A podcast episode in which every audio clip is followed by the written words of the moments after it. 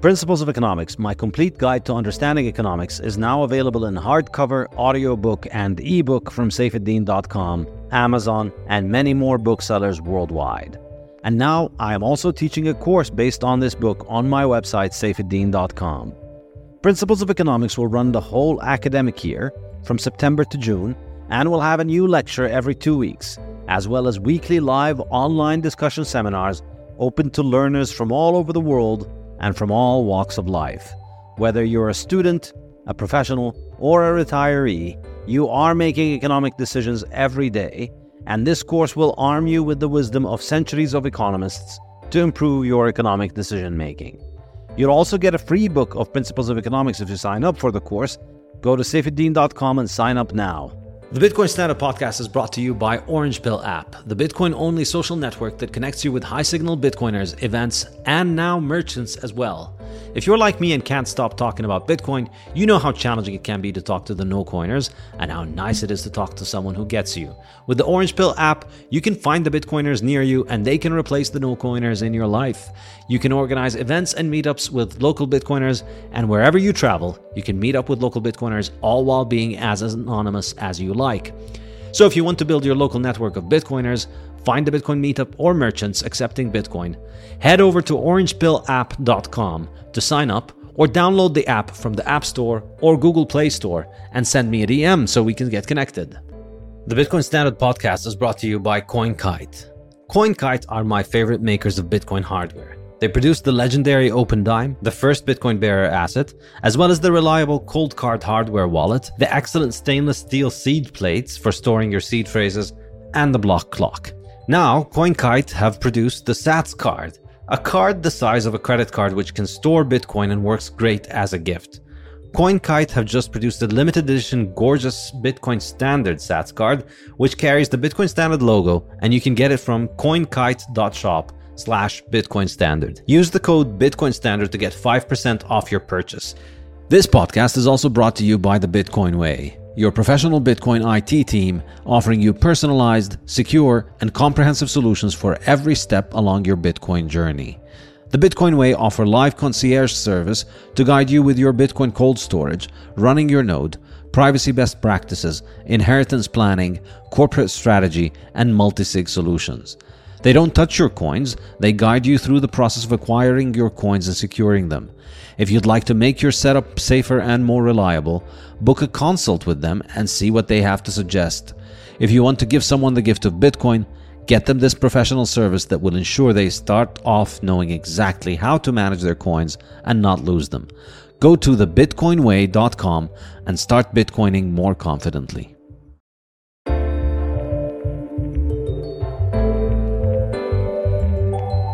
Hello and welcome to the Bitcoin Standard Podcast. Our guest today is Alyse Killeen.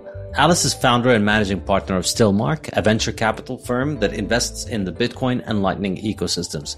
She also serves as a board director of Blockstream and an executive director of the City Fellow Consortium. She joins us today for a discussion about investing in Bitcoin companies. So, Alyse, thank you so much for joining us. And uh, let's get started with the place where you started with Bitcoin. What brings you into the world of Bitcoin? How did you get started? Perfect. So, all right, I came into Bitcoin in 2013. Mm-hmm. And I was coming from a background in venture capital investing. And so I had spent the prior couple years looking at infrastructure technology and the frontier of you know sort of what new technologies could offer in terms of value mostly for enterprise. And so when i discovered bitcoin the work that i was doing at the exact same moment was considering investments in the cloud networking space cybersecurity data center software really deep tech concepts that were super new at the time. And so when I came into Bitcoin, when I found it, I found it as an infrastructure first and as an asset second. And so that was, you know, the venture capital perspective taking, you know, dominance over my point of view or approach to the space. And then later, as I got to know the technology better, I, I became to understand the asset and how the technology and the asset supported each other. And I thought that in finding Bitcoin, it was really an opportunity to do well while doing good work in the world. And there is a whole group of entrepreneurs that think the same. and to work with folks that are as talented as, you know, the developers in the ecosystem or the entrepreneurs are, and that they're mission driven is, you know, you can't pass up an opportunity like that. And so in 2013, when I found Bitcoin, I sort of, you know, quickly went down the rabbit hole and, and went heads down on the tech and what it would mean for our future, our future both professionally and culturally. What did you do when you got into Bitcoin? What kind of investments so have you got into? Here's the story. So, okay, yeah. so I was, I found Bitcoin sort of on accident through entrepreneurs. And so my first ever email that has the word Bitcoin in it is 2013, talking about uh, to another venture capitalist colleague about you know, we should really get the presentation deck of that Bitcoin gaming company that we talked to. So I don't, I don't even remember who the company is, but this is the email. So we started talking to founders that were talking about Bitcoin. Then, you know, almost immediately after that, I went into a tech co-working space to support one of our portfolio companies to sort of co-office with them and support their development. And just by accident, I happened to sit next to another founder who was building a Bitcoin company, a simple exchange, so a buy and sell Bitcoin exchange. And he was also mining on his desk. And so I was seated right next to, you know, hardware dedicated to Bitcoin mining and next to this person who had decided to dedicate himself to Bitcoin. And I was able to learn through osmosis and through, you know, many coffees and, and beers with this guy about Bitcoin. And, you know, this sort of like the hook with Bitcoin is really quick when you have the mm-hmm. right sort of advocate in front of you. And I had that in 2013. So that was how I came into the space. In 2013, the conferences for Bitcoin were very new. And so I, I would go to these conferences and it would be me pretty much as the only investor there. And then, you know, Bitcoin core developers and entrepreneurs that were just super, super early. Like you know the the weird folks um, of their tech community that had decided to take plunge into Bitcoin, and so the culture was just really appealing. Frankly, it was people that wanted to work hard, and like I said a moment ago, that were mission driven, and so they they wanted to take this career risk because they thought that Bitcoin was just that important. And so it was, you know, it was just a really like pleasant way to spend time. And by the way, we were at such an advantage then because the noise to signal ratio was so low. It was all signal. And so you would go to these conferences and it was just Bitcoin and it was just, you know, the, the discussions were about really the fundamentals of Bitcoin, like security, fungibility, um, decentralization, scalability, all of this and you know it was just and the noise was really low. And so it was a great time. I feel really fortunate to have come into bitcoin during that period. Yeah, uh, no, I can uh, imagine. I mean, I, coming at it from that background is really different from, I would say, the experience of most people who hear about it as the asset first. You know, they, they see the ticker, they hear the price, they hear that it's crashed, and so it's a very different idea. And then they start digging in under the infrastructure. That was certainly my experience. You know, for me, that there was this thing that's being uh, traded right now and uh, of course, you know, you go through several years of uh, being a skeptical smartass where, you know, obviously you know why it can't work. So that's why obviously you're not going to uh, spend the time and effort to get to understand how it works because clearly it won't work. So that was so I got to I got to skip that step because I think you know, and, because you came at it from the perspective of it actually working. well, because in venture capital, I, so I think the right way to do venture capital is to be really humble and to be very comfortable with being never the smartest person in the room because of who you're sort of working with yeah. Um, and you know, I we're came very, from academia where you have to do the opposite. You have to always pretend totally. that you know what you're talking about and that you have to be the smartest person in the room because everybody else is a child. So that's the kind of. and of you, you probably you probably are. You probably are. But I'm very comfortable not being. So I talked about being in this co-working space, sitting next to this founder who was also mining. So once I got hooked, what I did was I went to the cypherpunk mailing list discussions, and that's really how I learned about Bitcoin. So I went all the way back to the period before Satoshi released the white paper, sort of read the dialogue and the conversations happening with the folks that frankly had progressed, you know, R&D on the concept far enough along that Satoshi could offer and introduce Bitcoin, propose it. I read the next couple of years of discussion. And so I was able to, that was a gold mine. So anyone that skipped that step, at least on the investing side, was really handicapped because just as one example that's easy to understand, one of the things discussed back in 2009 was the need for a second layer scaling for payments. And so all of the activity around investment in payment companies in 2014 that was sort of difficult to actualize, you know, the promises that those companies were pitching because, of course, Bitcoin Core, um, you know, has some scaling constraints, and especially at that stage, it did. You know, if you had sort of really done the work to understand what the folks as a group introduced conceptually through Bitcoin you know, you got to see into the future. That was how I escaped the sort of I know better than Bitcoin trap that many people fall into because, you know, I was coming from work where I wasn't able to have the luxury of that thought, but then also because if you go into those cypherpunk chats, you can really see how developed the concepts were even before Satoshi launched the white paper. And this gets lost a lot in the discussion of altcoins but Bitcoin wasn't project zero, right? So it wasn't Bitcoin and then everything built after Bitcoin is better Bitcoin. Bitcoin emerged from two decades of prior research and experimentation. And so understanding that history and sort of what went wrong and the way the trade-offs were explored prior, the technical trade-offs, is I think important or at least advantageous into understanding Bitcoin.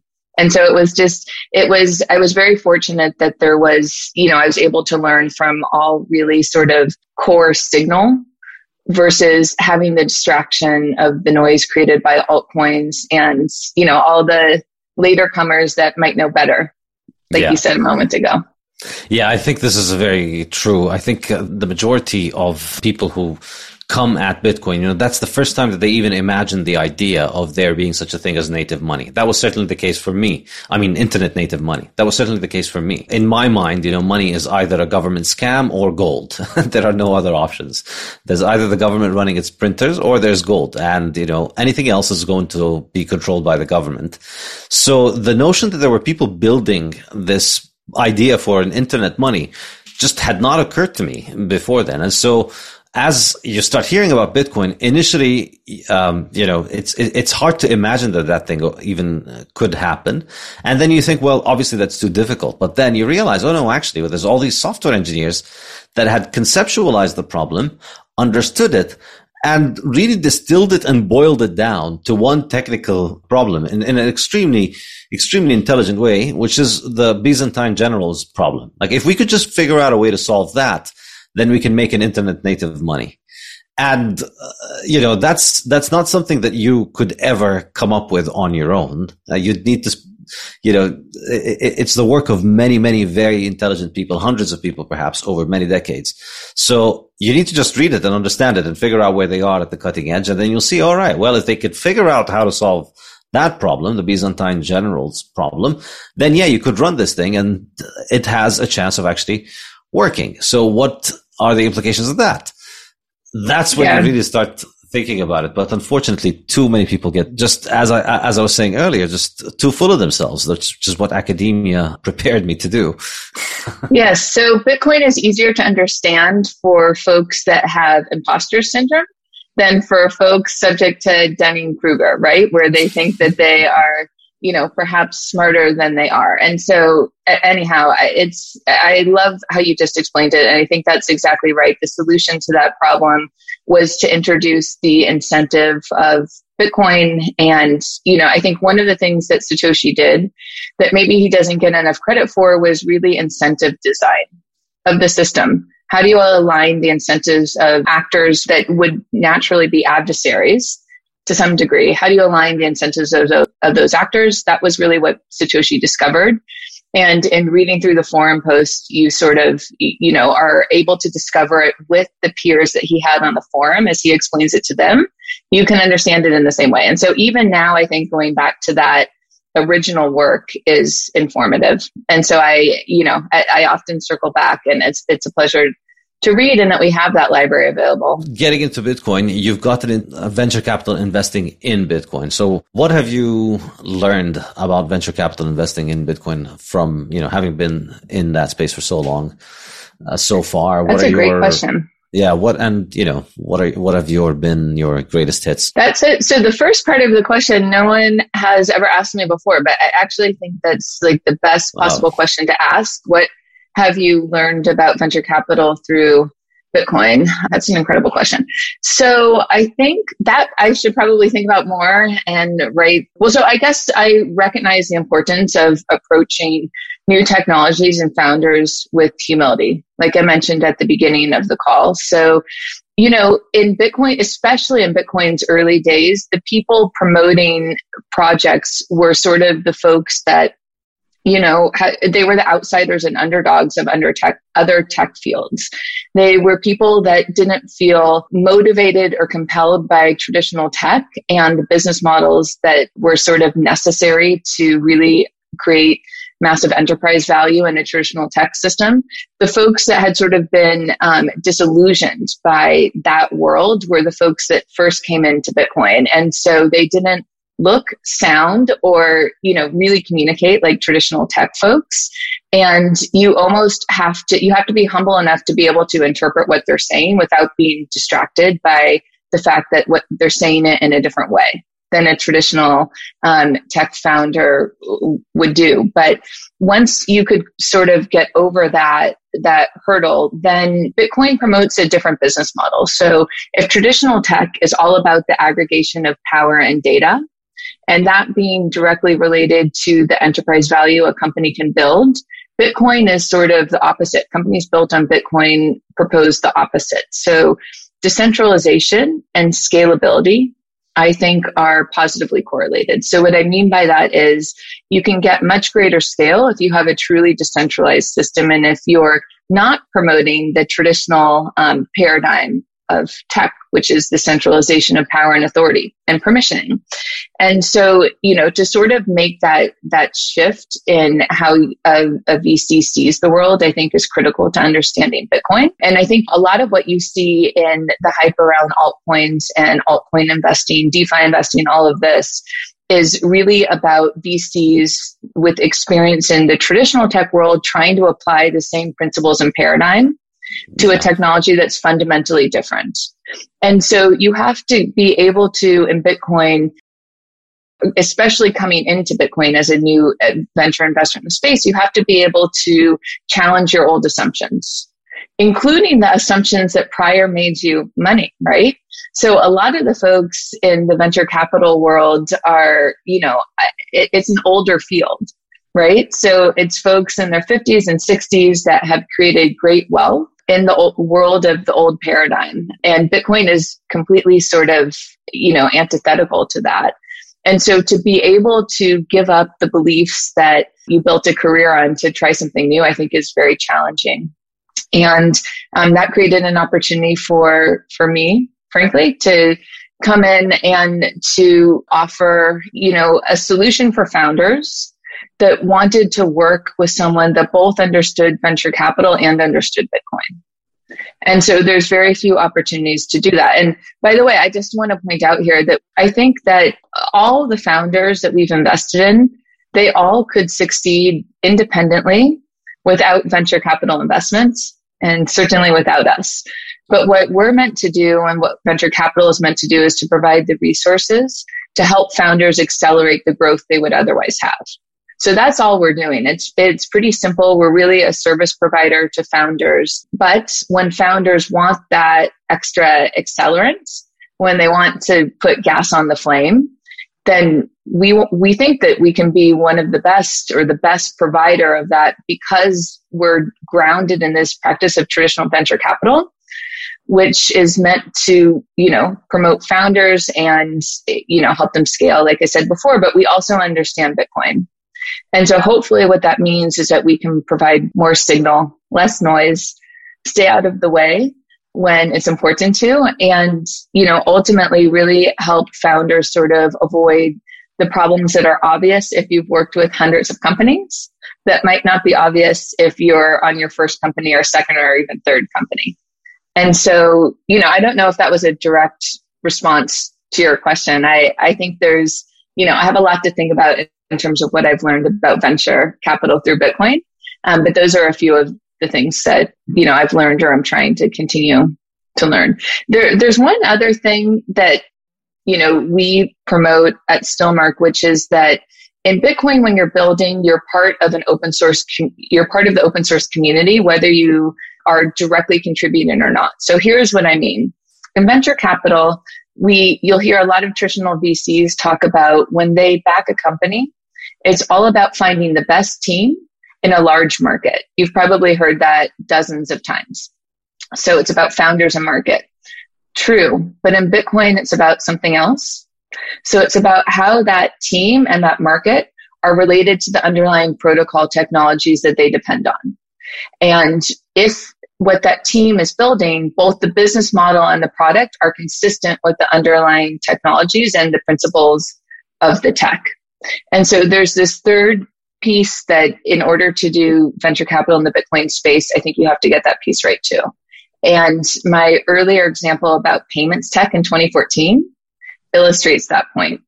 So if in 2014 you're betting on a payments tech company that is promising Visa level scale, in absence of second layer technologies or even advancements at the core protocol level that make you know transactions um, lighter or increase throughput you were sort of betting on a company and on a business model that wasn't possible given the underlying technology the open source technology that that company depended on.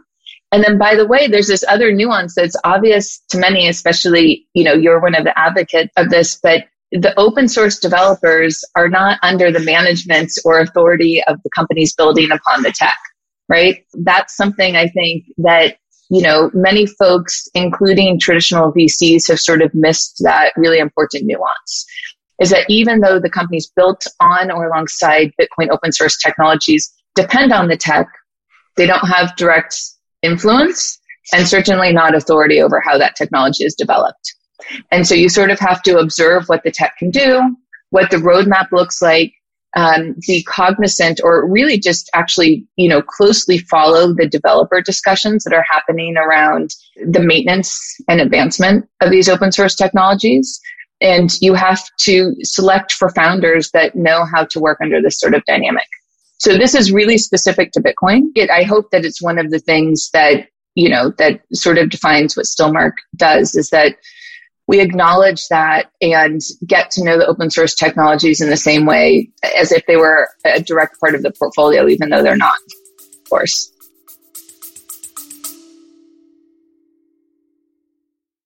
The syllabus for my new online economics course, Principles of Economics, is now available on saifedean.com.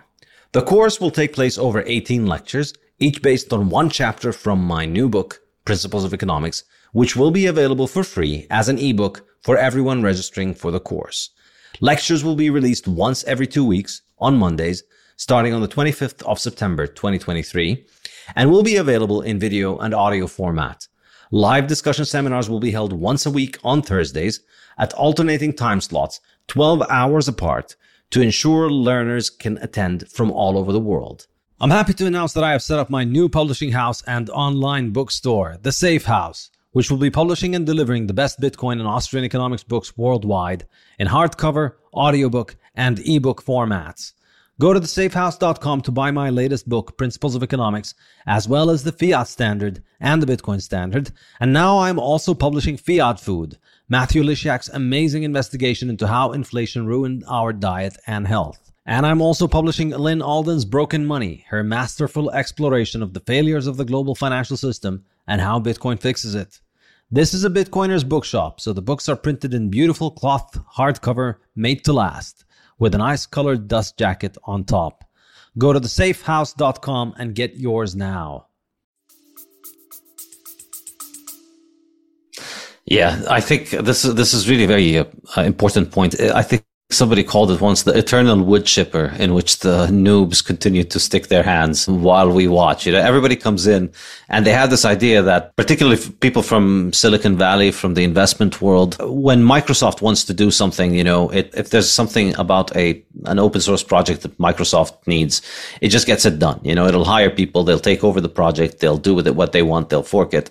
And so there's always this idea that you know um, as long as you've got the lawyers and the patents and you have fiat world on your side and you've got money and you've got financing from uh, low interest rate uh, banks, then you just run roughshod over everything around you. You just go in and uh, you know um, break things and say sorry later and uh, move on. So a lot of businesses in Bitcoin, as you were saying, you know, particularly 2014, that generation, a lot of it implicitly was built on the idea that eventually do a 1000x increase in Bitcoin's block size. That's kind of the implicit way that you could do it. So it, it, I think that was basically BitPay's argument that they were going to replace Visa and MasterCard and uh, they'll just offer a cheaper way to do Visa and MasterCard. Well, Visa and MasterCard do something like 3,000, 4,000 transactions per second, perhaps, which, you know, is about a thousand times more than Bitcoin. It's a small little technical thing. And for a lot of VCs, it seems like, yeah, if you could run computers to do 500 transactions, you could do 5,000 and 5 million. And so it just seemed like it was a very foregone conclusion for most of them. And yet when uh, they came in, we see this over and over again. And 2017 obviously was a significant battle where effectively a lot of these businesses that had come up against the wall of being unable to change Bitcoin's block size, got together and I mean, did kind of a, a, PR stunt in order to try and convince us to change what is on our nodes. And it, was amazing because Bitcoin, you know, it's ultimately about what people run on their nodes and people just didn't buy it. It was marketed as if they all got together and they came up with a historic compromise between all the different factions and interests. But the majority of Bitcoin users didn't care and they just continued to run their software. That's exactly right. So your your knowledge of Bitcoin's history is incredible. So that's exactly right. So the way I see 2017 is the explosion that had to happen based on the investing that happened in 2014 that was disconnected, frankly, from knowledge of the underlying protocol. And so what had happened was people had deployed capital understanding the companies and the teams and not understanding Bitcoin Core. And so it was, you know, it was sort of predictable that at some point the tension that was created by that misunderstanding would create an explosion. And I think that's what happened with SegWit 2x. So anyhow, the work of investing in the space is really just to make sure that the sort of pressure that incumbent technology companies can apply on open source development in other spaces is dissimilar from what can happen in Bitcoin. And so that needs to be acknowledged when investing in the space. However, that's to everyone's advantage, I think, including the companies, because for Bitcoin to stay decentralized, impenetrable to attacks, including attacks like taxation or government intervention, blacklisting, means that it's inherently fundamentally more scalable than other systems that are, you know, at greater risk of attack. We see that happening today. And so companies have even a bigger market because of that, almost like method manner of security. And so, you know, it's sort of, there's a lot of like nuance and learning required here, I think, or unlearning. Not learning, but unlearning of old dynamics in the traditional tech space. But once you have that, then you can sort of recognize Bitcoin's potential. And I think it's just massive. Um, as an example of, of the process that I went through in understanding the implications of that, the decentralization and how that protects the network and companies on top of it from being subject to various forms of attack, including um, attack of intermediaries. When I started digging more into the tech in 2014 and 2015, what I realized was, or what I thought I saw, was that Bitcoin is fintech for poor people. That doesn't mean to me that it's not valuable, and it is for wealthy people, for privileged people, for everyone. But what's unique about Bitcoin is that because it's decentralized and resilient against various forms of attack, that means poor people can also use it. And so it's a way to introduce the un and underbanked to the global economy, mostly for the first time, for the first time, really. And there's no bigger market than that.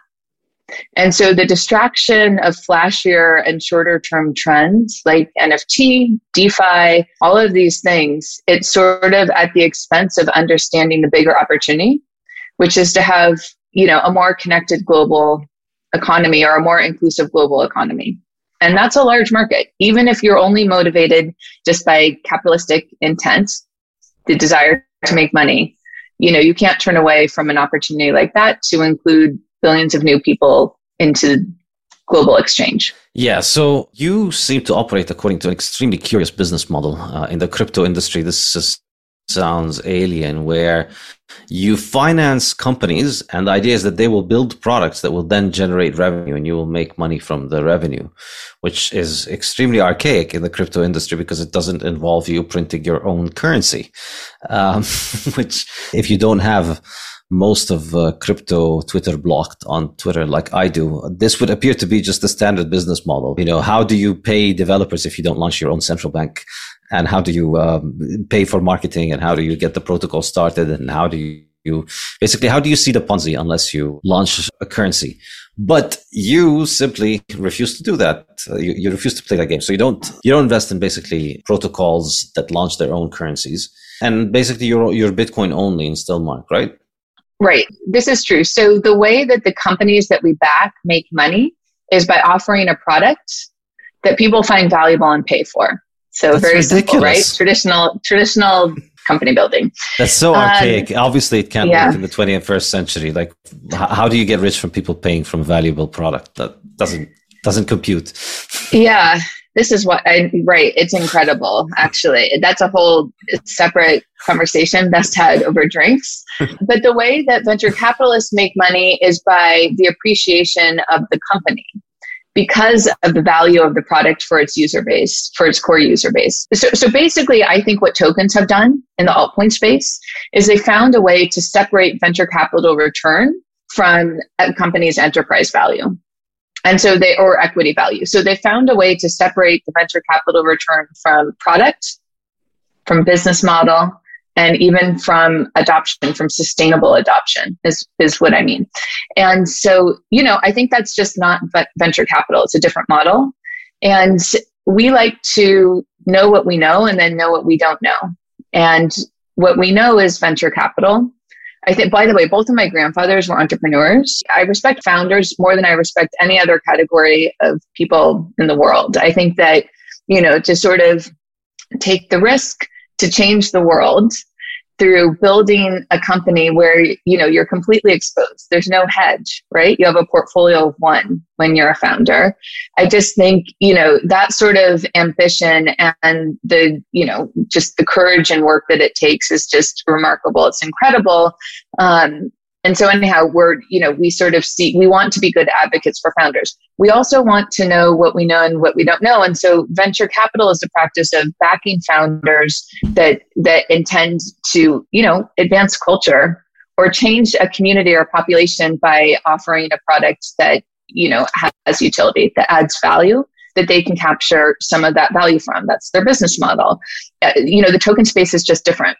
So the token space is about, well, you know, maybe I, I'm not the best person to define it, but it feels very different from venture capital and especially around how you exit. And so just to make this point, which is, I'm sure, you know, very obvious to you and you might be able to make more eloquently than me, but when a venture capital exits their position and makes money, it's through the sale of equity to another sophisticated investor.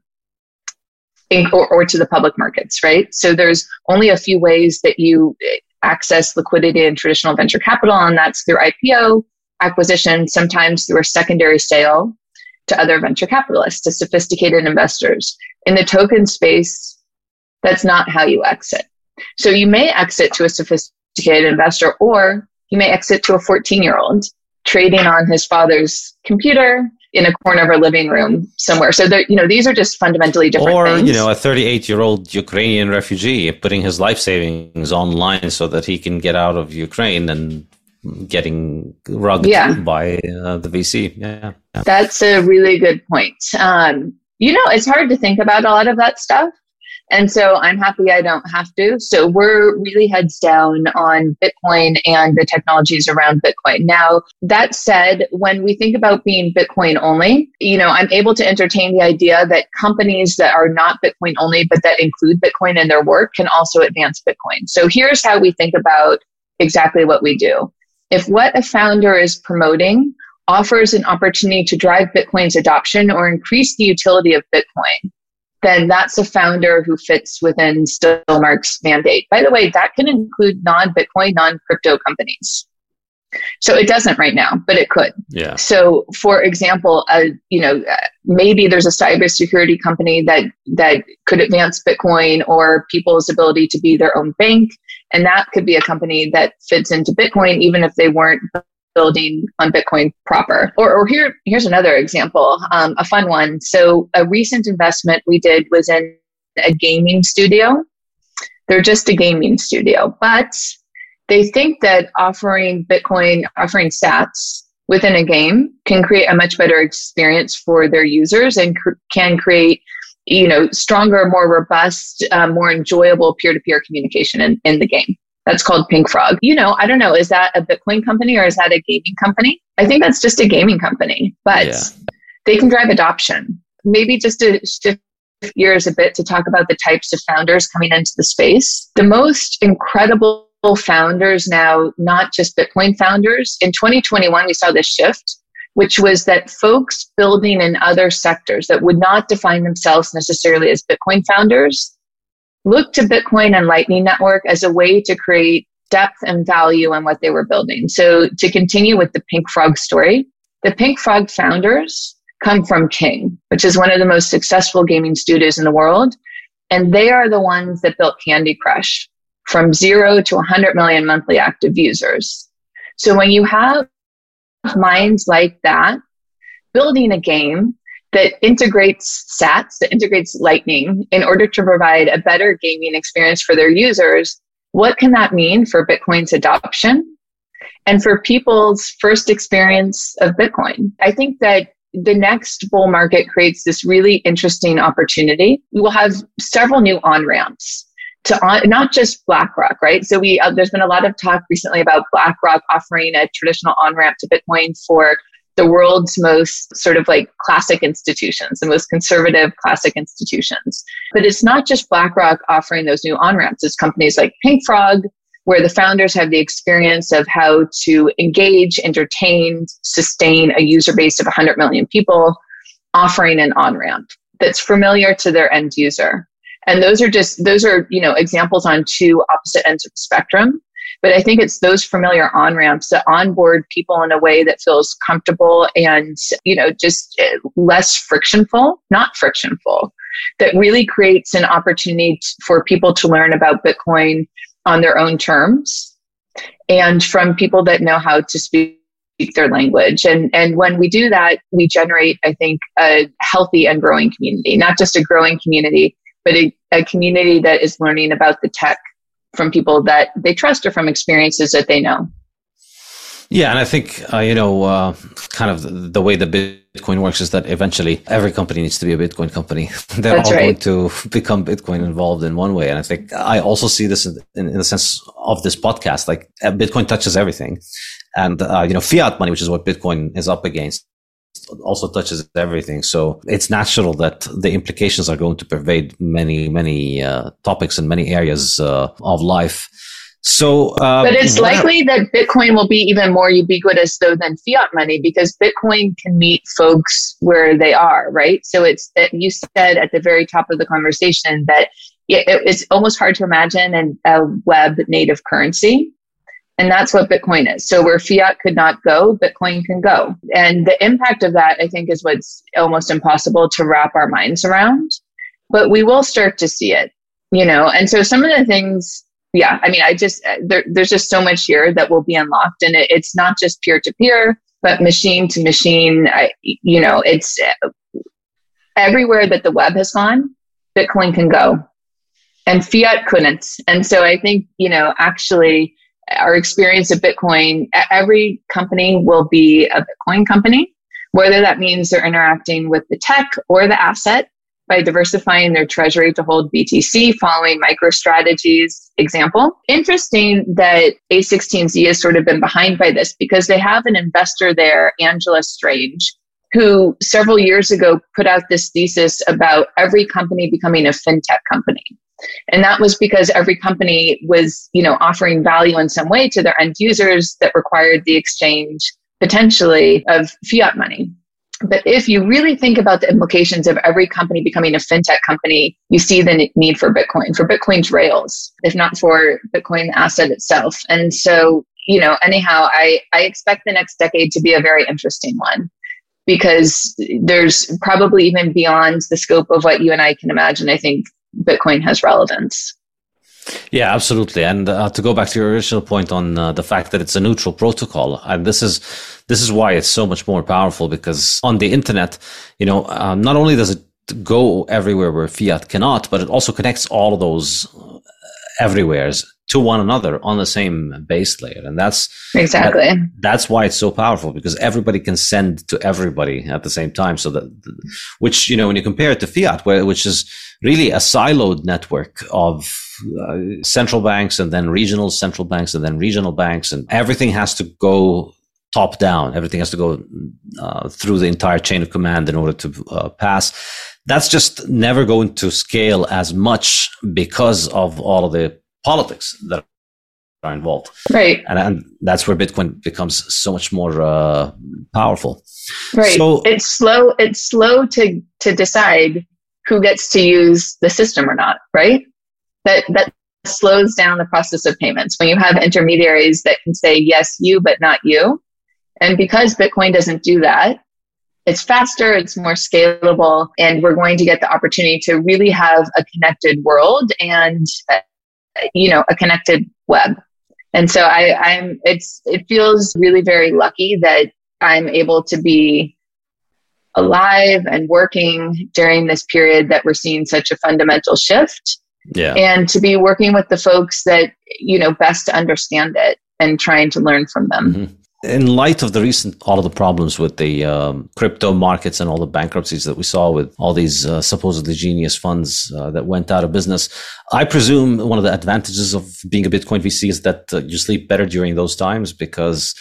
Uh, first of all, you don't have to worry about Bitcoin not being there tomorrow, which is a significant possibility for pretty much every other digital currency. And also, I think the kind of risks that are involved are different. How did the last few months look from your uh, end? Yeah, I mean, that's exactly right. There's a lot to say to that. So, first, I think I'll say that in 2017, I did an exploration of really what it meant to be, um, you know, a good partner as a crypto fund. So, if you were to launch a crypto fund and support your portfolio companies, what would you need to do? Uh, like it was obvious that these sorts of blowups were going to happen because the things that you needed to do to be a good partner to your portfolio companies you know frankly uh, created a lot of risk for the investing institution. And it's not a complete you know frankly like it's more surprising that fewer crypto funds have collapsed. I'd say that was the surprise. I mean i guess that you know it's very interesting because i think this space is not immune to the same you know sort of risk the, of human nature in all spaces, which is that people respond to confidence, right? And so whoever can put on the best confident performance, like the three AC guys, you know, they sort of people defer to them and assume that they know what they're doing because they say they know what they're doing. And that that's I mean, that's not new to crypto. That exists in every field. But, you know, I'd have to say that in Bitcoin, frankly, I see it a little bit as a risk. And so just what I have noticed is that the best thinkers in the space, the people building real value and promoting, you know, whether that be because they're building a company or writing or researching, are folks that are doing it with humility and sort of questioning their own work. And so when I see people not questioning their own work and trying to come in to assume authority or to dictate standards, you know, I mean, that puts up a red flag. And so I, you know, to me, the three um, AC guys, I I thought it was alarming that people followed them with such like deference because you could see that they weren't sort of eh, you know questioning their work and they were offended by people, or now we know why, right? Yeah. But they were clearly offended, including on public forums like Twitter, when people questioned their work. Even small questions. That's a huge red flag, I think, in any field, but especially in crypto. So the past few months are easier if you're backing Bitcoin companies, and there's a few reasons. It not it's not just because Bitcoin, the protocol and the asset are not at risk for collapse in the same way that other cryptocurrencies are, including Ethereum. Another difference is that we haven't had these really hot investing environments in the Bitcoin space yet. So where in the Ethereum or Solana space, everyone's competing, there's many, many funds, including billion dollar funds that are all competing for the same deals. The valuations get priced up really hot and companies get way over their skis in terms of valuation against metrics. And that's because those spaces are overcapitalized and frankly because there's really sloppy work happening by folks investing in the space but you know some of it also isn't their fault the deals are just getting priced up in the bitcoin space it's not the same the space until pretty recently has been undercapitalized in, including at the early stage so that has been mostly you know mostly resolved. But as a result of being undercapitalized, valuations were fair and based on metrics. And so you didn't have anyone raising, you know, the two two billion dollar valuation while they were still in testnet, for example. And because you didn't have that, these companies then don't need to sort of justify higher valuations in a bear market in order to raise cash to extend their runway, right? So um, and that's the situation that a lot of the crypto companies are in, where they, you know, they raised massive rounds while they were in testnet. They had no user feedback or very sort of noisy user feedback because, of course, tokens, when you've introduced a, you know, a forced token into a network, the way users engage with your network and product to understand whether it's for the product or for the token is very difficult, right? So not only do some of these companies not have any sort of user feedback because of how early they are in stage, but a lot of them, all of them outside of the Bitcoin space have very noisy user feedback because there's a token attached. And so to be able to sort of drive towards these healthy um, financings through, you know, increasingly appreciating the value of your company is going to be very difficult. And so what you're seeing now and hearing about in the media is these down rounds and while that will apply to Bitcoin companies at the edges, most Bitcoin companies are insulated from that because they've raised really healthy, justifiable rounds prior. Then the other thing is that Bitcoin founders don't ha- aren't you know raised in this sort of culture of easy money. And so folks, you know, it, it's new that we have more venture capital funds in the Bitcoin space. So Stillmark was the first and that was in 2019. So even that's very recent, but everything else is much newer. And so founders haven't made the mistake of assuming that it would always be easy to raise money. And so instead, what they've done is that they've made sure that they have really long runways. So people weren't raising money and then just burning through cash quickly. They were looking at having two, three, four years of runway, which is very atypical of traditional tech. They were driving to get to profitability quicker so that they had cash flow, a non dilutive source of capital to continue growing the company. And they've been really smart on treasury management. And so while they can't appreciate the value of that now, so what I mean by this is buying Bitcoin low to diversify their treasury so that they're holding both their local fiat and BTC. They've been able to appreciate the value of that in the bull market by extending their runway through the benefit of Bitcoin's appreciation. And so Bitcoin founders have just, there's really been a hustle to think about how to extend runway and the longevity of the company, how to resource the company without depending on VCs. And so you just have a healthier startup ecosystem. Yeah, I I mean this is a theme that continues to come up across pretty much every single discussion we have in this podcast. Anybody who's involved in Bitcoin reports the same kind of uh, lowering of time preference and longer time horizon and thinking further uh, down the road rather than thinking about the short term. I, have been repeatedly banging on this point, but the reason that I do it is because I just keep running into people who mention this. I think it's over and over and over. You see it like with Bitcoin founders, with with with Bitcoin companies. There is this kind of focus. And what's interesting is I've noticed, maybe this is my bias, but I think when these companies go Bitcoin and crypto, they become much more of short termist and they also become more short termist in their dealing with the Bitcoin protocol. So being in crypto is a very strong indicator of believing that Bitcoin needs to hard fork for whatever reason. Being in crypto almost certainly meant that you supported the SegWit 2x hard fork in 2017. And it'll almost inevitably also coincide with yes, Bitcoin's block subsidy is not enough and we need to reintroduce uh, inflation when the subsidy runs out because it'll run out. So there's there's there's always this kind of we need to fix it. We have to think of the problem right now and we need to ignore the long term. That kind of mentality, people who think that I found will gravitate toward hard forking Bitcoin and toward crypto. And then people who think long term don't see both of those things.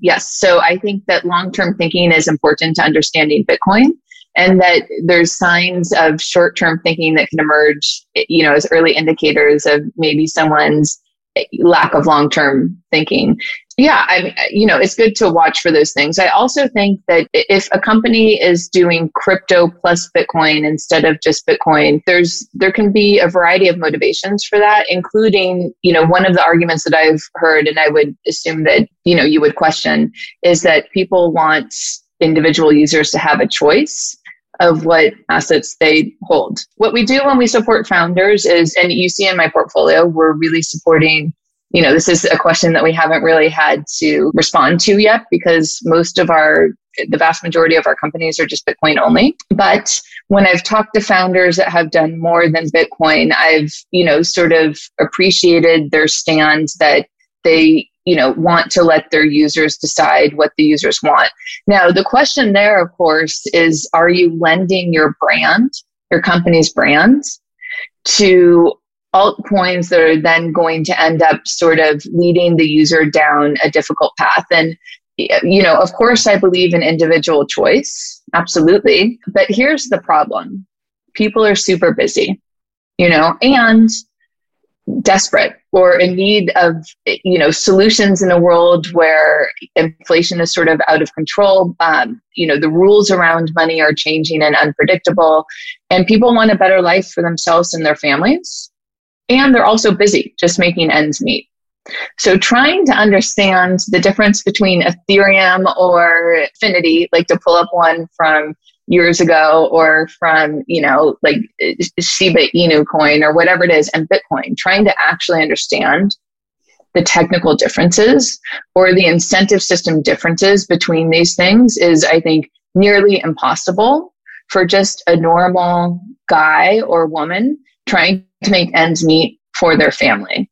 And so there is sort of trust involved in their interaction with companies. And if they're trusting a company to sort of introduce them to good products or safe products, like is typical in, you know, the traditional financial system that we operate in, even though it shouldn't be, you know, I think that there is a potential for companies that are doing more than Bitcoin to do harm, unfortunately. Not because it's their agenda to to do so, but you know, just because we underestimate how busy and sort of, you know, hopeless people are given the traditional markets and, and not just the traditional markets because it's a privilege to be able to participate there, but just there's very little social mobility and financial mobility. And people see crypto as an opportunity to sort of elevate themselves and their families. And I can absolutely empathize with that. And so I think we do need to be careful in what we present to people, especially when we've established a brand that people trust through Bitcoin. We need to be careful with what we do with that brand. Yeah. When the tide run turns out, and the uh, market goes bad, you hear so many horror stories, and um, it comes back to affect Bitcoin. So, I, I, somebody was sharing a headline uh, just the other day of uh, I can't remember which newspaper it was, but something about the recent Bitcoin crash ruining people's lives, and it's all about Celsius and Luna and um, all these things that are not Bitcoiners, and. I think the beautiful irony of it is, uh, I tweeted this once that you know the lifetime of an altcoin is first and, and and and luna did that really in like six months luna was like the uh, the, the, condensed altcoin that went uh, you know rose from zero to, to the sky and back, which is the lifetime of all altcoins, but it did it very quickly. And so you start off with the people behind the altcoin calling Bitcoiners stupid because Bitcoiners are not getting into this obviously genius altcoin that's so much better than Bitcoin. And then it ends with no coiners calling Bitcoiners stupid because Bitcoin is just like this stupid scam that has gone to zero. And it's just, we're sitting there and, you know, I, I, I for me, Luna was a particular example because, you know, it, it came at a point where like was, I'm not getting into looking into altcoins. So I had no idea what was going on. I ignored all mention of all altcoins. And I, I, I, I had no idea what was going on. I barely heard anything about something about them buying a lot of Bitcoin. And then I started hearing that it was crashing. And then I looked into it and it's amazing. You know, within six months, I went from being called an idiot on the internet for not getting into this Ponzi scheme and then getting called an idiot on the internet for uh, being in something exactly like that Ponzi scheme. Yeah. That's exactly that's exactly right. So, well, so here's you know an interesting part about venture capital that I think is not obvious on the outside, but one of the things that we do, so we we raise funds from high net worth individuals or from institutional investors, right? So Stillmark's Funds is basically the aggregate capital of our investors and we're investment managers for these folks. But what happens when you fundraise is that you go to people that maybe don't yet know Bitcoin or know Bitcoin through crypto. And you, you know, your job is to sort of convince them on Bitcoin and the founders in the space because you're looking to secure resources for startup founders, right? Ultimately, that's what you're doing. And so we get to hear a lot about the misperceptions and confusions of high net worth individuals and institutional investors. And the really sort of scary thing is that some of the crypto funds are promoting, you know, some really, I think, very malicious misinformation. So to give you an example that I think is going to blow your mind, we spoke to a large institutional investor who had purchased Bitcoin and Ethereum for their, you know, to diversify their treasury. And that institutional investor did not know that Bitcoin and Ethereum are secured by different blockchains. They did not know that. So they thought that Ethereum and Bitcoin were both on Bitcoin. It's very secure, very stable, you know, 99.9999% uptime blockchain. Tell him about the merge. Right, right. Well, I mean, I'm sure that, yeah, that must have, right. So, how, how could one be green and one not if they're both on the same blockchain? I should have asked that question. But there's, you know, so there's this like coattail writing that I think is, you know, really malicious because it's a, almost a form of like a DDoS attack on people that are really busy and trying to figure out various technologies. So, here's another one. I spoke with an investor in one of these billion dollar crypto funds the other day that through me was the first time they realized that Lightning Network doesn't work on Ethereum and Solana. They didn't know that. So they thought that Bitcoin's Lightning Network, really the LND, you know, network of nodes was also present on Ethereum.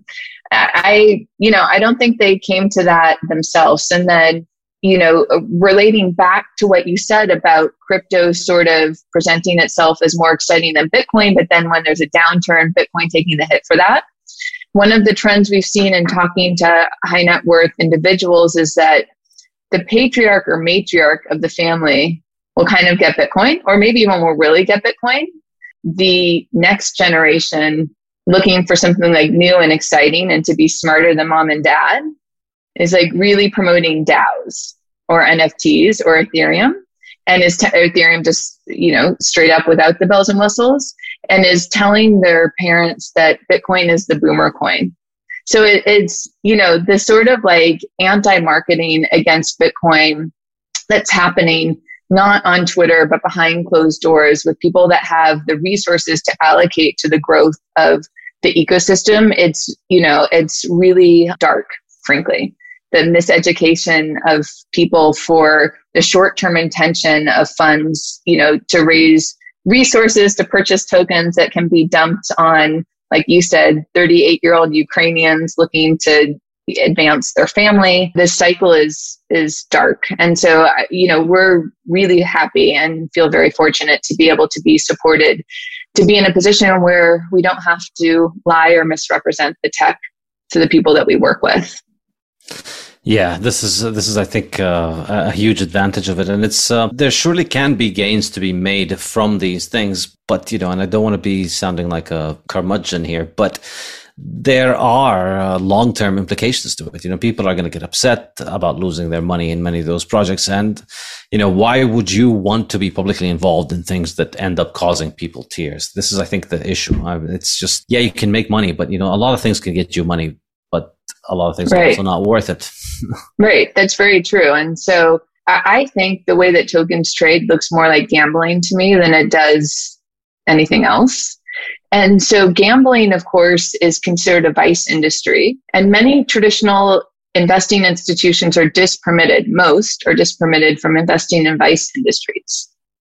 And so as a way to sort of cover up that that's actually what they're investing in, when they're investing in some of these crypto funds, there's been this, you know, promotion of, of Bitcoin as going in the oceans or as being boomer tech.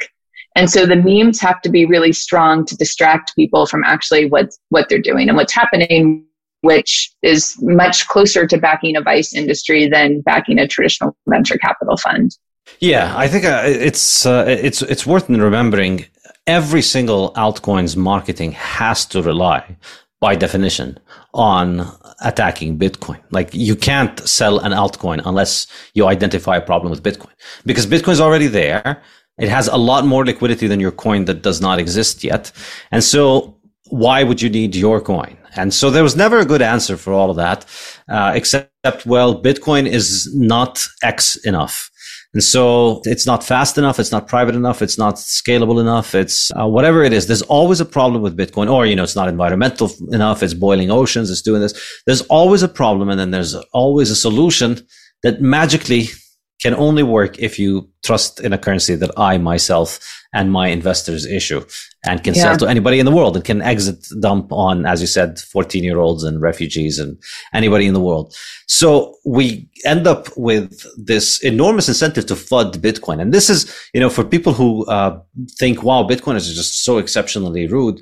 Well, no, it's because this entire industry has to start from the starting point that, well, Bitcoin is not fast. And therefore, here's why my own pre-mined 70% pre-mined shitcoin is much faster. So um, as i like to call it you know the simple argument for all of these things is uh, hey you can save a lot in electricity if you just let me print your money.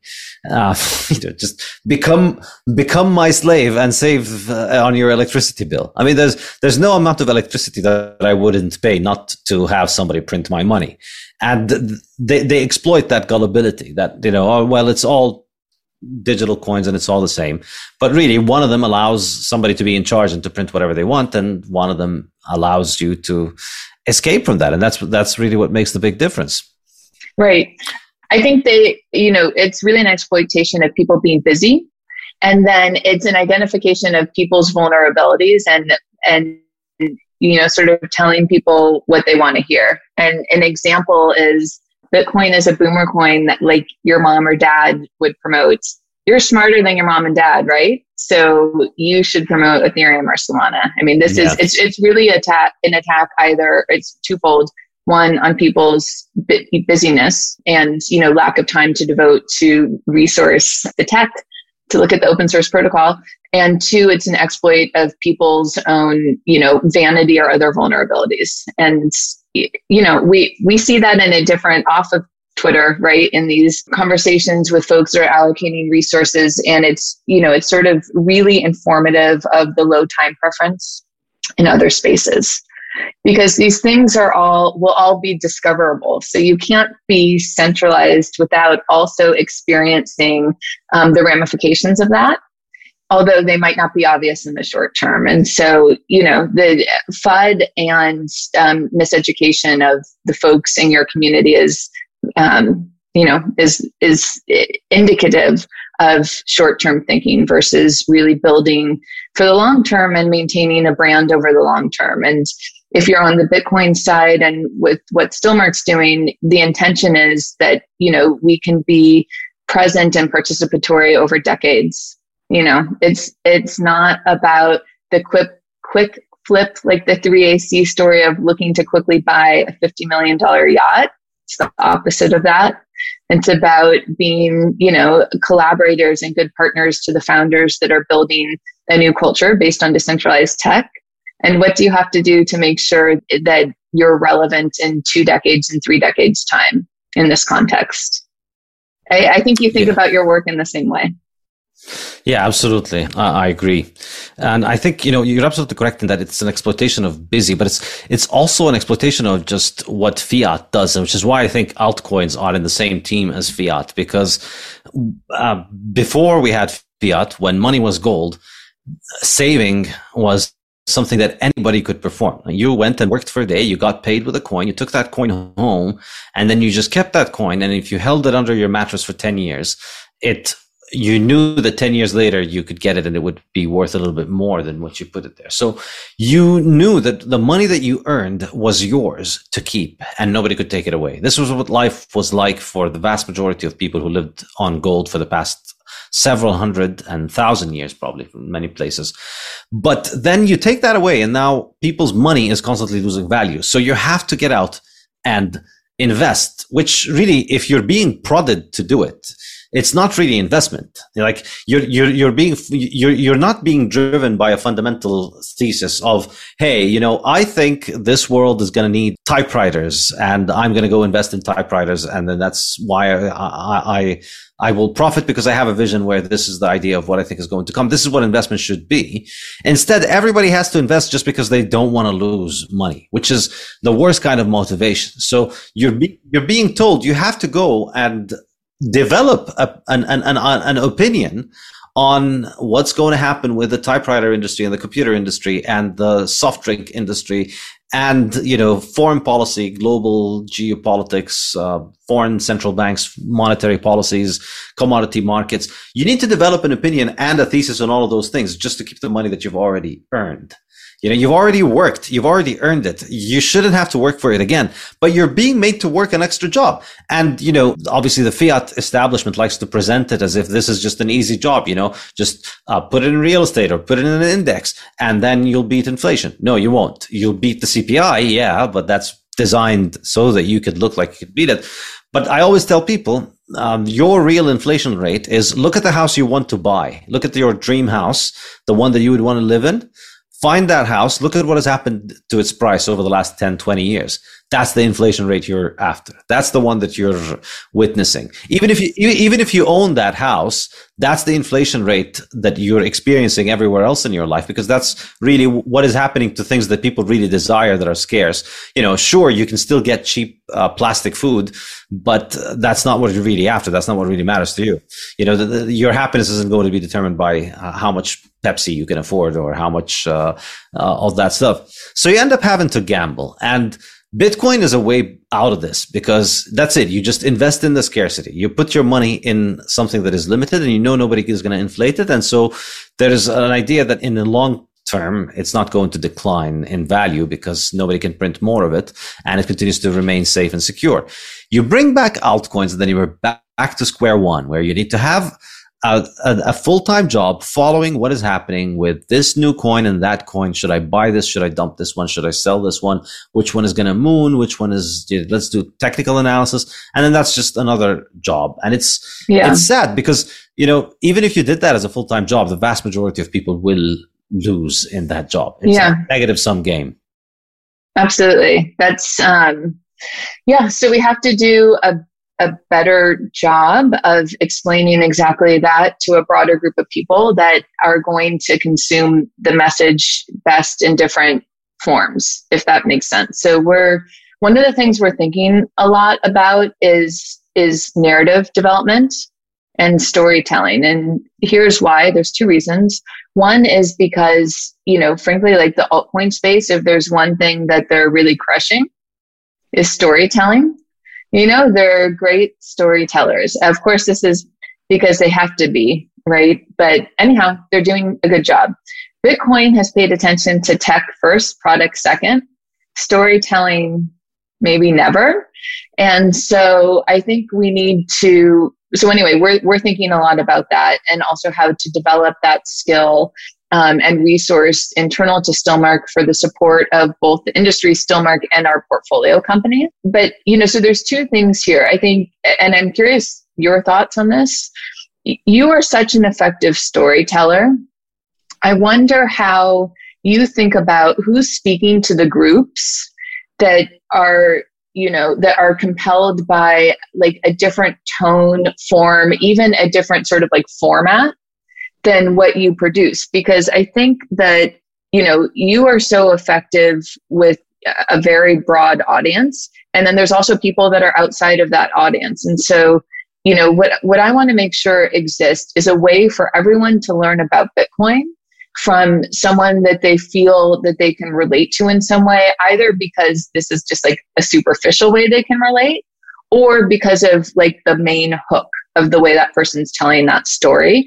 And the the thing that I'm, you know, really concerned about or like the background of this statement is that in 2013 when I went on YouTube and searched for Bitcoin, the people that came up were Adam Back and Andreas Antonopoulos. So this was like easy to get signal, right? If you go onto YouTube today and you search for Bitcoin, they people will find you, but they will also and they'll find Adam somewhere but they'll also find 30,000 altcoin promoters who have Bitcoin in the tag, you know, because they're comparing their altcoin to Bitcoin. And some of those folks are really good storytellers or look like or sound like, you know, the audience that intends to learn about Bitcoin. So anyhow, I'm just, I'm wondering how you think about broadening um, the message about Bitcoin so that it's easily consumable by, by all people. Hmm. Um, Maybe that's not a fair question, but this is the question we're asking internally. So, just to give you an example yeah. of the problem, we know that in emerging markets that you know during bull markets there's going to be you know various coin promoters in that emerging market specifically to promote that coin as being able to catch up to bitcoin right so that's the entire story how do you make sure that people in that emerging market feel like a normal person whatever that means to them that they can get the Bitcoin message from? How do we do that? I don't know. I don't know. It's um, honestly like uh, my my my personal experience is that it's gonna sound really weird, but it's it's almost like once I stopped caring about what people think and just focused on getting my ideas on the page and just putting it out. That's when people started reading my work. I think before that, I mean, I always knew I was kind of a good writer. I'd always get that uh, from people like I could write well, but I I was effectively unable to write because I was trying to write in uh, academia, and I had to make my writing palatable for people in academia.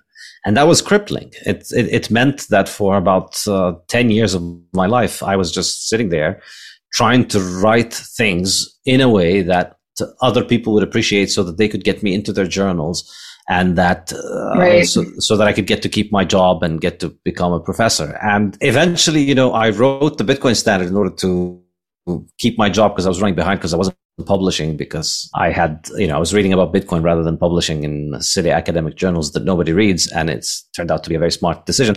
So then I couldn't write anything that would be published in an academic journal. So I just went ahead and wrote a book about Bitcoin and I thought, you know, I'll, I'll, I'll self-publish it or I'll publish it in acad- an academic journal. But it ended up uh, in an academic publisher to help me keep my job, and, an academic publisher ended up taking it. But in retrospect, you know, the, uh, I didn't write it because I wanted it to be an academic book. I wrote it just because I wanted to write and because I needed to just explain what I thought about Bitcoin rather than try and fit it into other people's mold. So I'm afraid. Yeah my answer is uh, the exact opposite of what you wanted. The, the, my approach is to just not try to reach out to people. Just say what I want, and they'll hear it when they're ready, and uh, they're not going to hear it when they're not ready. And uh, that probably makes you more relatable, though, to the to the group of people that are able to like really digest your work. Exactly, um, I, it becomes an acquired taste, which I'm happy. Yeah. With.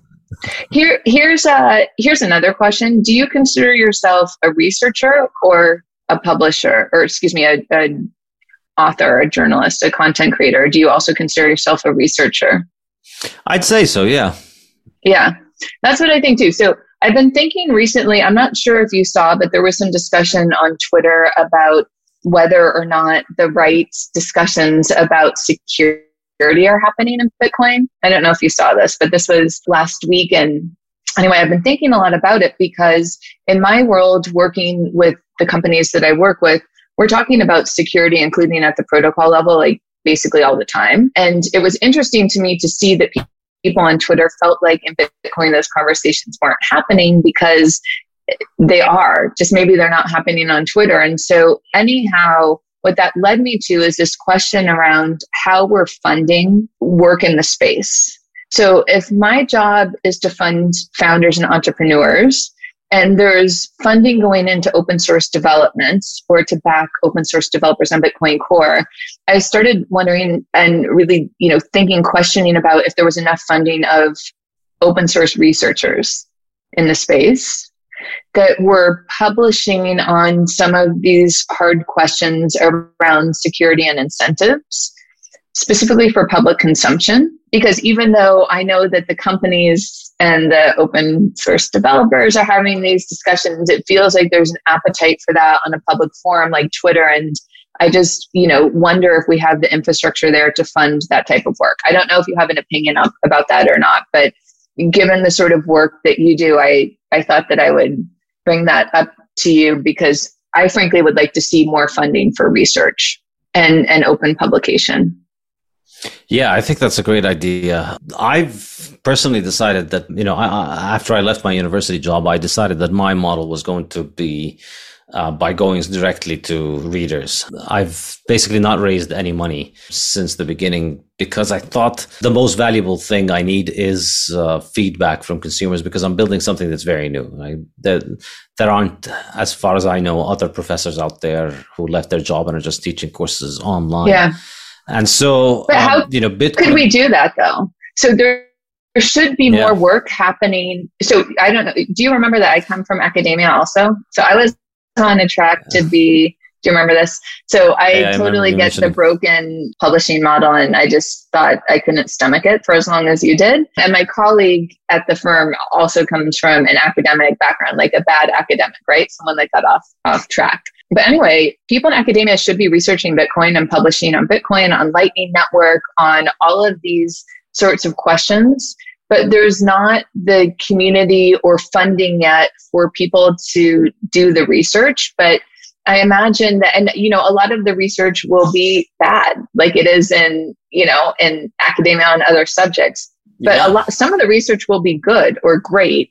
And to give people the incentive to build a career in academia by researching Bitcoin Lightning Network, whatever it is, mining. I would love to see that. And I'm not sure that I understand like how to generate momentum towards that. But it's something that's top of mind on my team right now. And I just, I was wondering if you had been thinking about it. I, I would think something like this would ideally be done outside of academia because if you're uh, if you have uh, the intention of doing this and you take it to an academic institution, you're just signing up 10x the amount of headaches and one tenth the amount of output. It's just right. you're gonna have to you're gonna have to go run through the bureaucracy, and then the bureaucracy. Of course, I mean this is all running on fiat, so you're gonna face hostility at every step of the along the way. That's yeah. going to make it I would say difficult to build a proper Bitcoin presence. Plus, you know, the, the, the problem with doing it is that you're kind of tied in with what the university is doing itself. So there are uh, in terms of what you can say, what you can't say, in terms of the what you can research, uh, the university ha- has a much bigger uh, benefactor than you could ever be. Yeah, in the U.S. Uh, in, in the U.S. government and their subsidized loans and so on. So, I think it would, you know, you know, the saying, "Don't uh, plant your tree in somebody else's garden." Yeah. If I were, if, if if I were to advise you, I'd say do something like this independently. And I think there are a lot of great researchers in Bitcoin. You know, there are a lot of people writing great research yeah. on Twitter, posting it for free on Medium. I There's a lot that we could be. So here's here's a dynamic I'm worried about. There's very little funding for Bitcoin researchers, and also it's short-term funding. And coming from academia, you know that that's very difficult to get your best work because then you have the burden of worrying about where the, your next grant is coming from, right?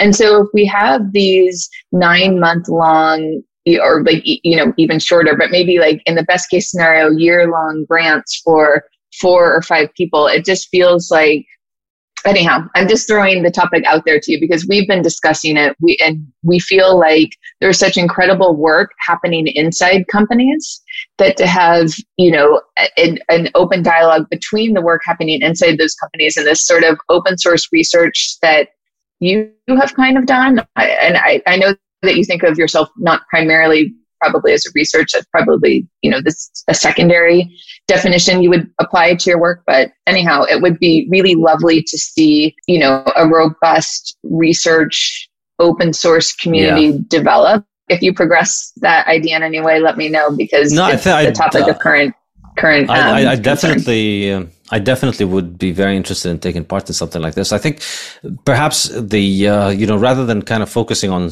these short grants, uh, the focus should be on uh, somebody in a position to, or not somebody, you want to have several people. You don't want this to turn into a one person operation, but you want to have several people that are in a position to essentially yeah. cura- curating a team of researchers to work on particular topics so that uh, it's not, you know, let's hire one person and then they do this and then they publish a report and uh, they move on.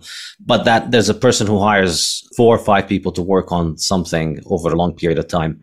Yeah. Uh, exactly. And, yeah, and I think you know there's there's an enormous number of people that are doing a lot of research for free. So there's uh, yes, you know it, it it wouldn't take much to find very good quality research and to support it enough to make it at a professional level and then to build on top of it.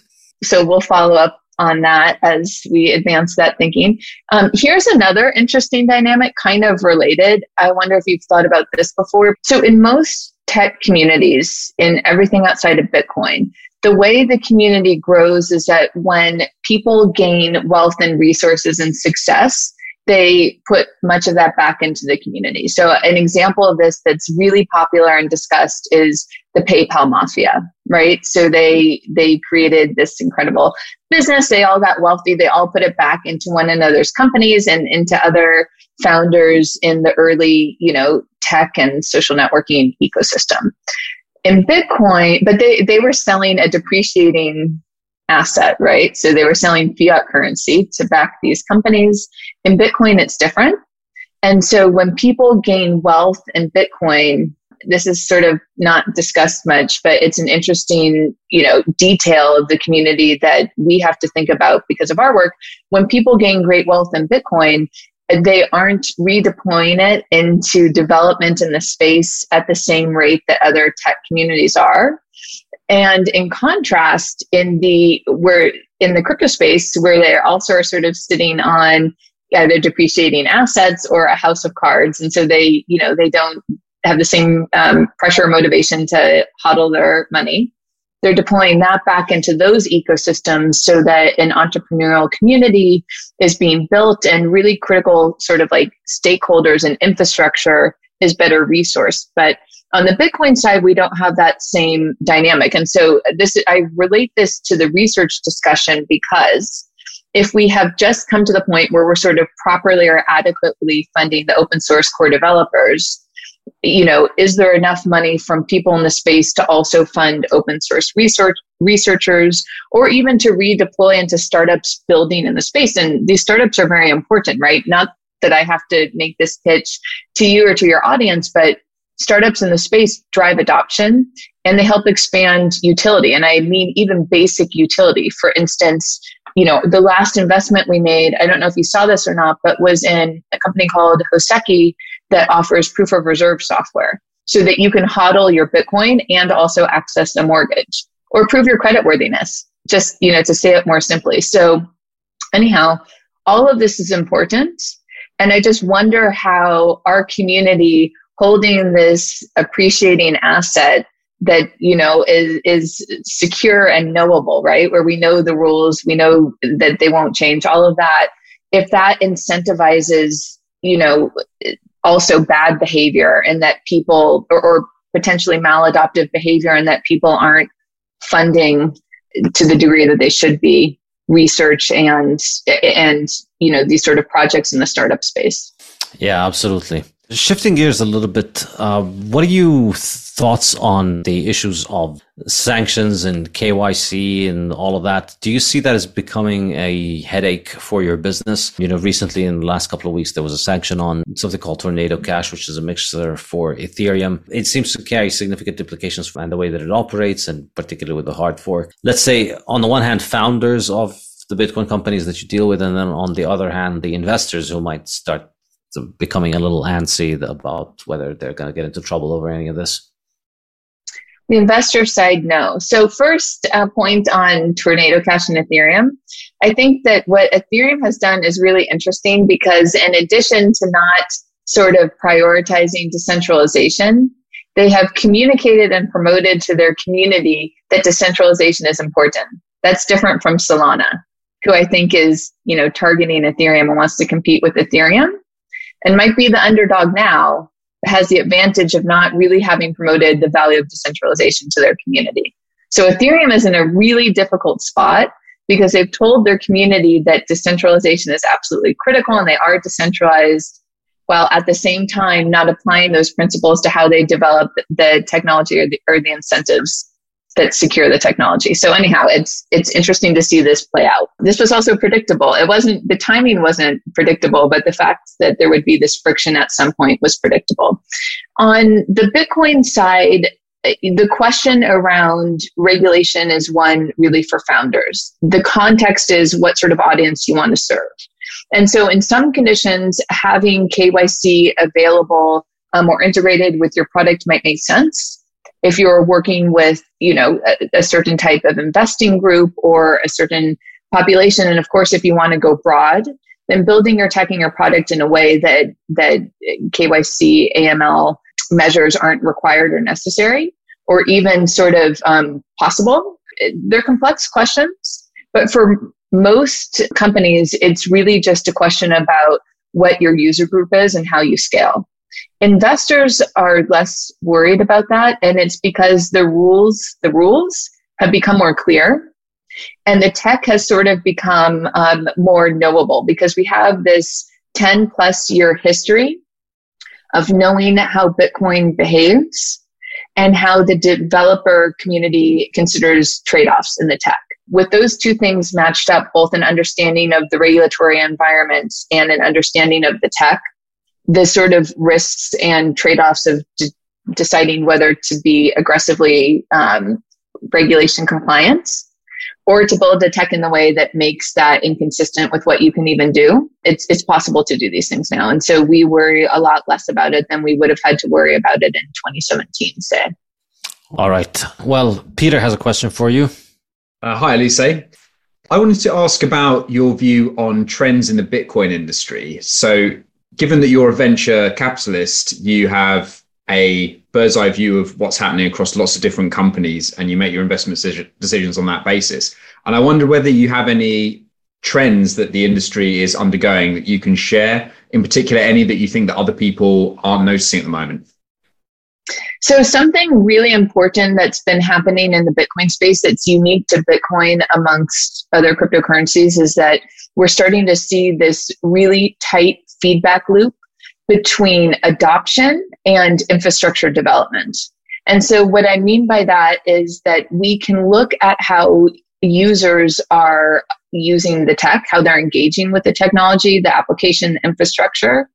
We can discern from the KPIs created there or from qualitative feedback. So, either from the data or what users are saying, we can understand, you know, what would better serve their needs or make the experience less frictionful. This might be a little controversial, but to give you an example of this, when El Salvador adopted Bitcoin in September of last year, all of the economic activity that happened there, all the actual exchange of Bitcoin for goods was, of course, happening on Lightning Network and primarily on Lightning Labs LND implementation of Lightning Network. And so what we saw from that activity was, I'm sure obvious to this group, is that people were using the airdrop, the $30 airdrop to get things that they needed that they otherwise couldn't afford or to have like that one treat for their family.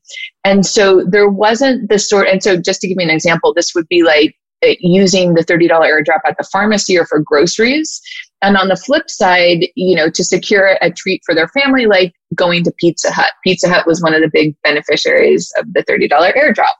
Now, this showed sort of like a more immediate sort of desire to spend the money. And I think this than we would see in other populations. And I think the reason for that is that people don't have the wealth in El Salvador to tolerate Bitcoin's short term volatility. So I want to say again, I understand this is very controversial, but if you are making $400 a month and your expenses are between $420 a month and $380 a month, Bitcoin's volatility is, you know, really like a luxury that you can't afford. And so the feedback from that sort of experiment in El Salvador was that the Lightning Network and Bitcoin blockchain are technologies that are absolutely necessary in El Salvador to get people banked. And even, and I had always thought of this as a way to interact with the global economy or, or e-commerce, for example. But really people even needed this to, to interact with like their corner store. So it even created a better experience for that, but the volatility was a problem. And so from that, we see the emergence of Taro, which will allow stablecoins to trade on Lightning Network so that this is how I interpret this so that poor people that need access to Lightning Network in order to be able to spend efficiently without getting charged by intermediaries aggressively charged by intermediaries. Taro and US dollars on Lightning Network allows them to access Lightning Network without needing to tolerate Bitcoin's volatility. So this is an example of the really, really tight adoption feedback loop. Bitcoin has an advantage here because we don't have this sort of forced in token like other cryptocurrencies do. And so when the tech is adopted, when Bitcoin apps are adopted, we can actually look at the data and understand how people are, you know, applying the product to their daily lives. Other trends we're thinking about. So what we're doing right now is we're asking ourselves the question of how could Bitcoin look different in 2026 and sort of uh, translating those into trends. So here's a couple of things, here's a couple questions for everyone to ask themselves. If Bitcoin is a million dollars a coin in 2026, what sort of tools and services will we need different than what we have today?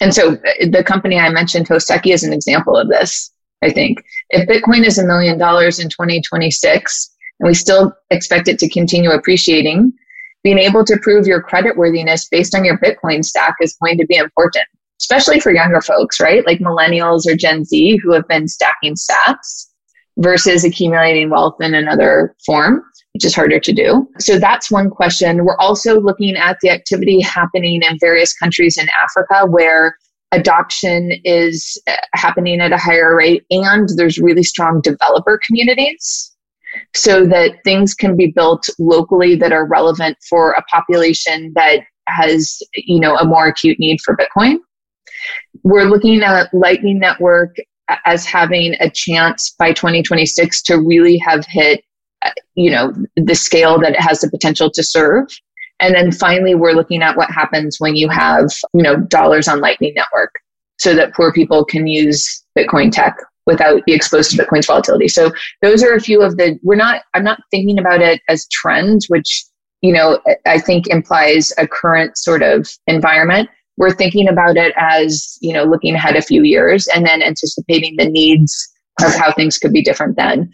One final thing I want to say that kind of indirectly answers your question is that the trends, Bitcoin trends, are more important for founders outside of the space than entrepreneurs in the space today. And the reason why is because if every company is becoming a fintech company, then these technologies that allow you to have, you know, global transaction capabilities instantly free 24/7 a day, you know, are going to give you a competitive advantage. And so I think that trends like Lightning Network and the future introduction of Taro protocol create tailwinds for all founders in 2022, 2023, similar to what mobile and cloud did in 2008. Yeah, I I tend to agree. I think the introduction of stablecoins on Lightning Network is a huge, huge, huge development. We had uh, Paolo Ardoino from Tether here before, and we were discussing it. I think you know currently the transaction fees because they use blockchains that can't scale you can't really move stablecoins very cheap. It has to be like half a dollar or a dollar and sometimes $10 or something like that.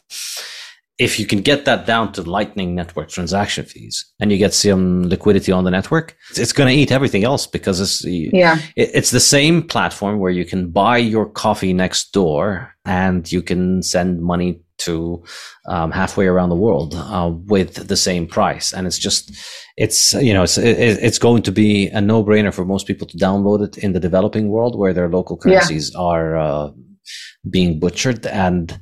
Uh, with that, I think it's just going to take off almost like WhatsApp. I think yeah, uh, exactly. it's going to have its WhatsApp moment at some point, and uh, it's just going to be the perfect uh, gateway drug to Bitcoin. Exactly. So that's the point is that Taro US dollars and Lightning Network end up putting a Bitcoin wallet, a Lightning wallet on everyone's phone in developing markets. And so it's an incredible Trojan horse and also, you know, frankly, a really respectful way to introduce Bitcoin to people that acutely need it. Very true. What um, Lynn is asking in the chat, uh, do you see a difference in the types of Bitcoin companies being established in developed versus developing countries? Okay, so a difference in the type of companies in developed economies versus, yes. So we want to be investing in developing economies. We have. So one of our recent investments was in the company that led merchant infrastructure adoption in El Salvador, which is Ibex Mercado. You're probably very familiar with this group. Um, this is a team that comes from Guatemala. And it really sort of illustrates the truth that talent is evenly distributed, even if it's generally not evenly resourced. So here's the thing. These, I've worked with thousands, I've met with thousands and thousands of founders over my past decade in venture capital. And the Ibex Mercado team from El Salvador is easily top 5% of folks that I've met over that decade. Now, in addition to just being talented founders and native Bitcoin thinkers, they have the local knowledge of how people will use Lightning Network in Central America and in that in those developing markets. And so, you know, when we have an opportunity to discover a team like that, we're really excited to back them. Now, the difficulty, of course, is that without actually being in those markets, we, you know, the discovery is harder. And so, you know, in El Salvador, it was sort of easier to find Ibex Mercado because what we did was we looked at, at the shape adoption took there and then at the tech that proved itself to be scalable. We took that as an indication of the quality of the team and then started diving in. And so it was like a little hack about how to sort of work well in a market that we didn't have, um, you know, like a headquarter in.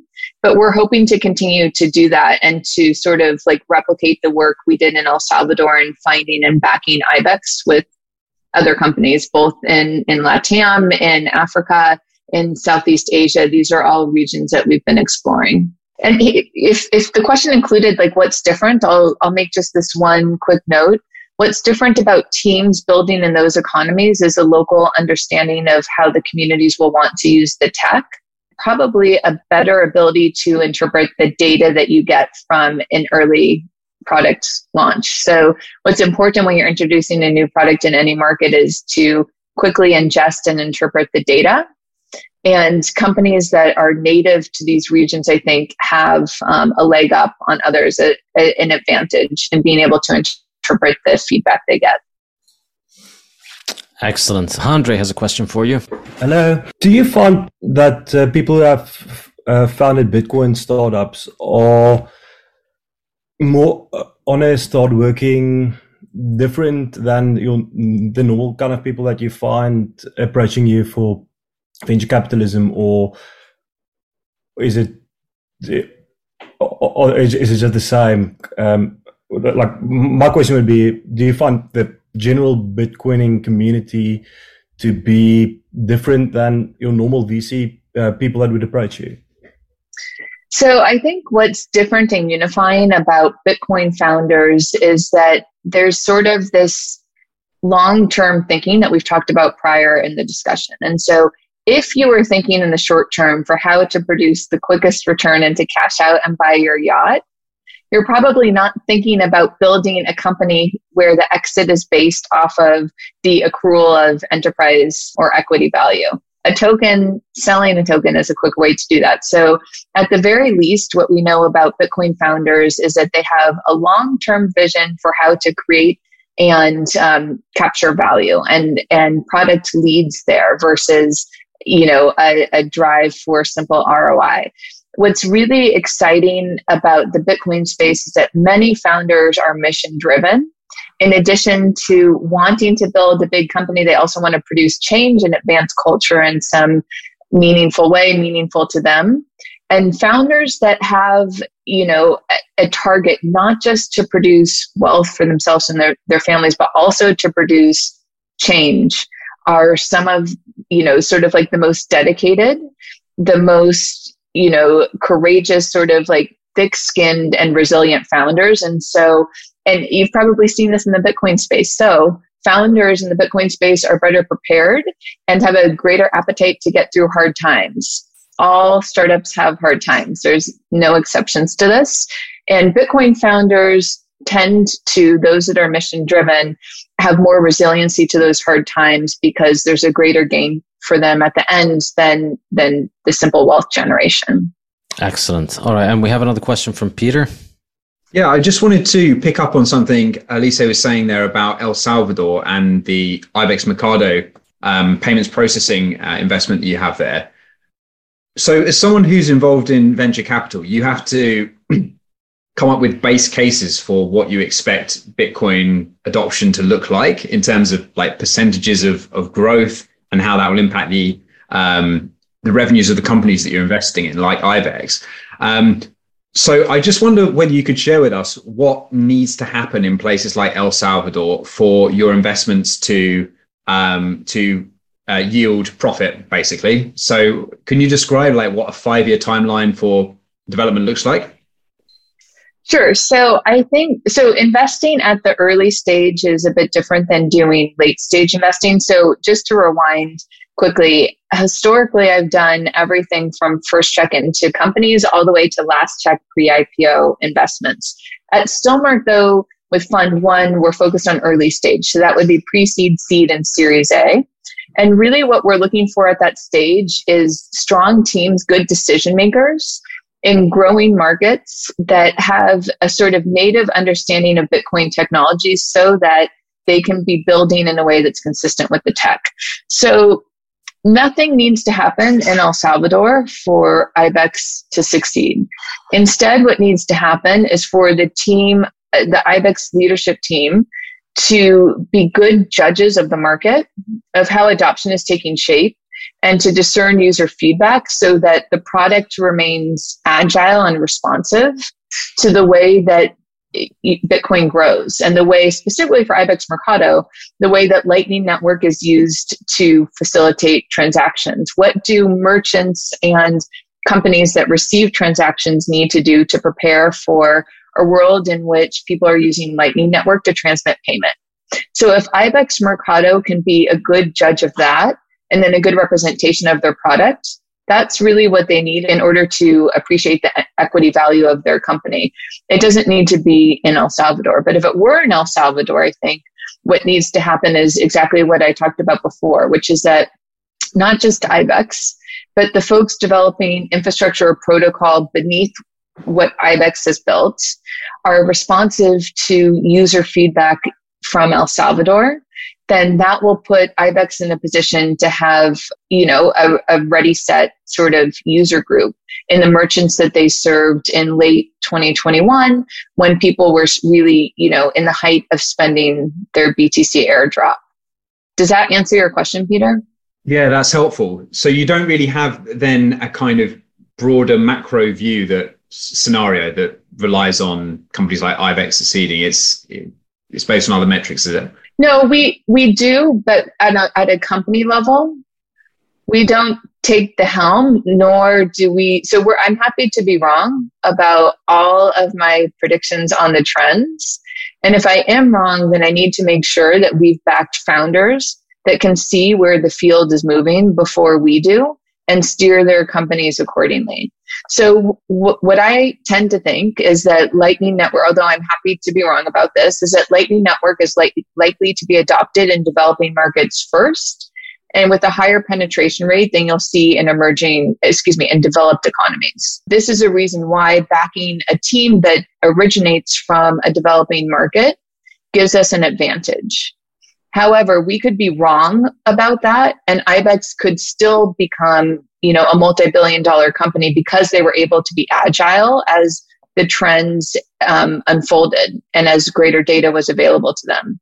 But one of the reasons why we backed IBEX instead of one of their competitors is because they came from an emerging markets, had those existing relationships with enterprises and, and merchants, like the company receiver side of a transaction. And we expected that Lightning Network would be most broadly adopted in those types of regions first.